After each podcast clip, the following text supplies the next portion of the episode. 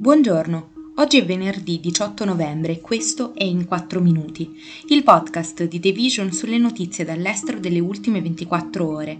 Parleremo di Xi Jinping che rimette a posto il presidente del Canada Trudeau, della Camera statunitense che è nelle mani dei repubblicani e del fatto che è stato prorogato l'accordo sul grano. Xi Jinping si è arrabbiato con Justin Trudeau. Alcuni funzionari canadesi hanno condiviso i dettagli di un precedente incontro tra i due in cui venivano evidenziati atteggiamenti che malcelavano rapporti gelidi tra i due leader. In una clip registrata dal pool di media al vertice del G20 in Indonesia, si vede Xi, visibilmente innervosito, prendere da parte il primo ministro canadese e dirgli che non è appropriato che i dettagli di una precedente conversazione siano stati condivisi con i media, suggerendo che Trudeau ha mancato di sincerità nel suo approccio. Dal canto suo, Trudeau ha commentato: In Canada crediamo nel dialogo libero, aperto e franco ed è quello che continueremo a fare. Continueremo a cercare di lavorare insieme alla Cina in modo costruttivo, ma ci saranno cose su cui non saremo d'accordo.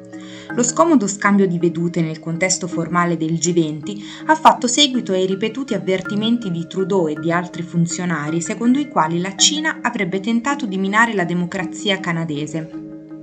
A gennaio i funzionari dell'intelligence canadese hanno informato i parlamentari di ritenere che la Cina abbia interferito nelle elezioni federali del 2019 e all'inizio del mese i media hanno affermato che Pechino ha finanziato una rete clandestina di candidati.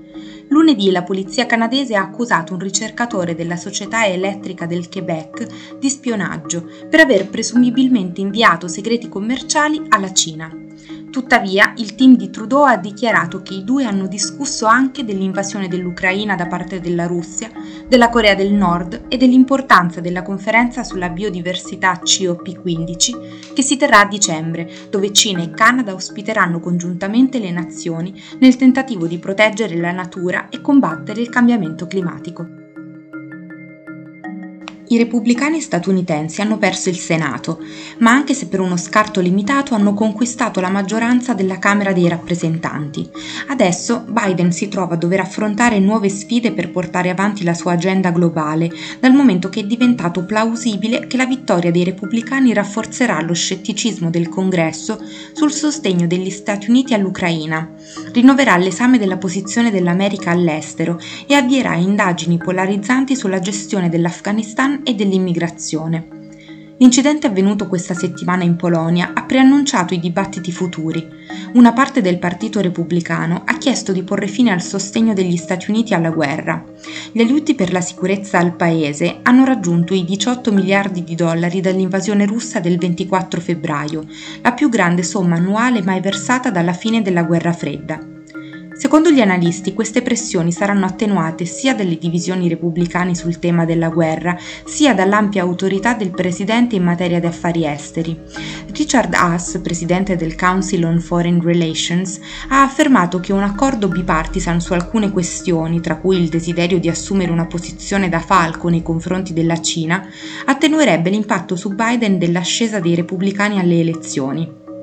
Parlando la scorsa settimana del risultato migliore del previsto dei democratici alle urne, Biden ha spiegato di sperare di poter collaborare con i repubblicani in materia di affari esteri, promettendo di inviare i leader del congresso di entrambi i partiti alla Casa Bianca dopo il suo viaggio in Asia e Medio Oriente per discutere insieme su come far progredire insieme la sicurezza e la prosperità degli Stati Uniti. L'accordo che ha permesso l'esportazione di milioni di tonnellate di cereali dai porti ucraini attraverso il Mar Nero è stato prorogato per altri 120 giorni, contribuendo ad alleviare le preoccupazioni di carestie diffuse tra la carenza di cibo e l'impennata dei prezzi a livello globale. L'Ucraina, la Turchia e le Nazioni Unite, tre delle parti dell'accordo, hanno annunciato la sua estensione giovedì. Il Ministero degli Affari Esteri russo ha confermato che anche Mosca, la quarta parte, ha accettato. La scadenza era inizialmente prevista per sabato prossimo, 19 novembre. Il presidente turco Recep Tayyip Erdogan, che ha contribuito a mediare e facilitare l'accordo, ha dichiarato mercoledì di aver ricevuto il via libera dal presidente russo Vladimir Putin per il rinnovo.